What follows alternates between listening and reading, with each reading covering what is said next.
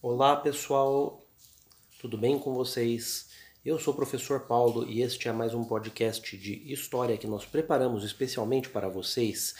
Hoje, mais uma vez, fazendo mais um episódio conversando com a historiadora, professora doutora Ivone Marques Dias. Hoje nós falaremos sobre um episódio que marca uma grande atualidade e marcou muito a história do Brasil e também na importância na história mundial, que é a revolta da vacina. Tudo bem, professora? Tudo bem. Eu estou feliz em poder falar da, da história da vacina, da revolta da vacina aqui no Brasil, né? E, bom, eu vou começar falando da vacina atual. Hoje em dia, formam-se filas imensas para que as pessoas consigam tomar a vacina contra a Covid, né? A Covid-19.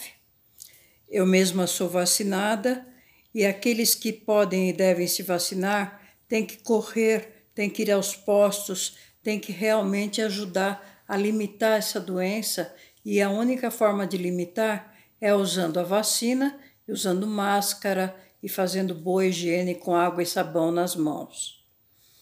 E justamente nessa fase tão difícil que nós assistimos bem mais de 600 mil mortos no país, o Brasil tem uma história de epidemias anteriores que eram terríveis, né? Só que com o passar do tempo, as vacinas chegaram e cada uma dessas doenças foi sendo limitada pelas vacinas, né? E também essas doenças passaram a deixar de existir, né? É o caso, por exemplo, da vacina contra a varíola, é o caso da da vacina contra a meningite, é, o caso da vacina contra o sarampo e assim por diante. Então, hoje em dia, quando uma criança nasce, a primeira coisa que se faz com ela, logo que ela volta para. Já na maternidade, ela toma uma vacininha, mas depois ela ganha um papel que é o calendário das vacinas. Então, aquele calendário é obrigado a ser cumprido pela mãe que quando chega na data certa, leva a criança no posto, a criança é vacinada contra toda essa série de doenças que foram um verdadeiro horror na história do Brasil, né? Então, hoje em dia nós podemos dizer que o Brasil tem um patamar muito alto, tem um nível muito alto de vacinação das crianças, graças à compreensão das mães e graças ao empenho do governo. A rede SUS faz com que a vacina chegue a todas as pessoas que precisam delas. Muito bem. Mas não foi sempre assim. Teve época que as vacinas não existiam, e isso aconteceu no início do século XX. As vacinas não existiam, então as pessoas pegavam febre amarela, pegavam varíola. A varíola era uma coisa impressionante, porque de tantos em tantos anos dava um surto e matava um monte de gente e deixava outro monte de gente com marcas da varíola né? na pele, no corpo, né? no rosto. Então eram pessoas que ficavam marcadas para sempre pela doença, né? E, bom, no início do século XX começaram a aparecer as primeiras vacinas. E havia lugares que eram mais povoados e, por serem mais povoados, quando dava uma epidemia qualquer, a epidemia atingia quase que a população inteira. É o caso do Rio de Janeiro, que era a capital do Brasil, né? Então, isso no início do período republicano, né? Estavam começando a aparecer as vacinas contra a varíola. A vacina contra a varíola foi a que apareceu primeiro. Mas também os homens que faziam as cidades, que aumentavam as cidades, eles sabiam que havia uma necessidade muito grande de reformar as cidades e de tornar as cidades mais salubres, mais defendidas contra a passagem das doenças. Assim aconteceu no início do século XX. Programou-se uma reforma muito grande no Rio de Janeiro. Então, o Rio de Janeiro foi cortado por uma avenida muito grande, a Avenida Rio Branco, né? E de onde saíam outras ruas e as favelas ou as moradias muito pobres que havia ali foram tiradas dos seus donos e os seus donos foram obrigados a se retirar mais para os morros do Rio de Janeiro. Bom, eles gostaram disso? Nem um pouco.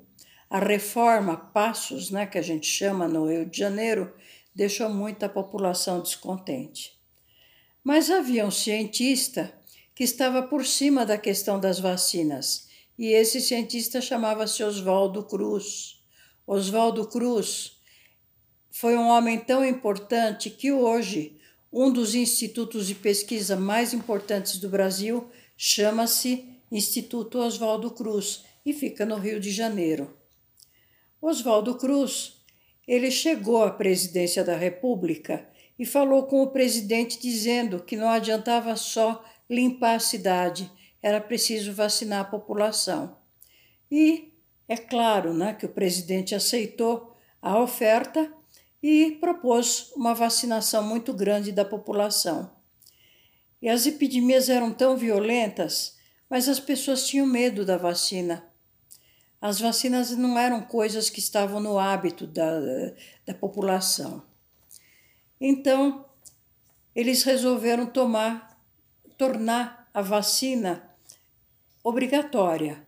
Ou seja, todas as pessoas precisam tomar vacina contra a febre amarela, e contra a, a varíola.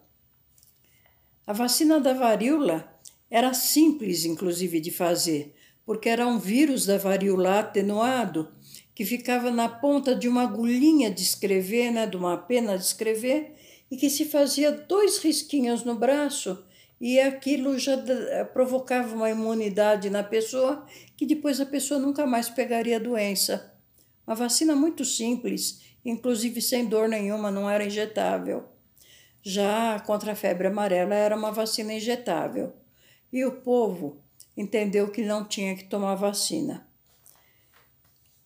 Aí eles puseram a lei de tornar essas vacinas obrigatórias e compulsórias para parar de morrer gente. E quando aconteceu a obrigatoriedade da, da vacina, o povo se rebelou e isso foi no começo do século XX, na década de 10, na década de 20. O povo se rebelou e eles saíram pelo Rio de Janeiro quebrando tudo que eles encontravam. E foi uma rebelião tão destrutiva que muita coisa nova e boa que tinha no Rio de Janeiro eles passaram a destruir, porque eles estavam descontentes com a restauração do Rio de Janeiro e estavam descontentes com a obrigatoriedade da vacina.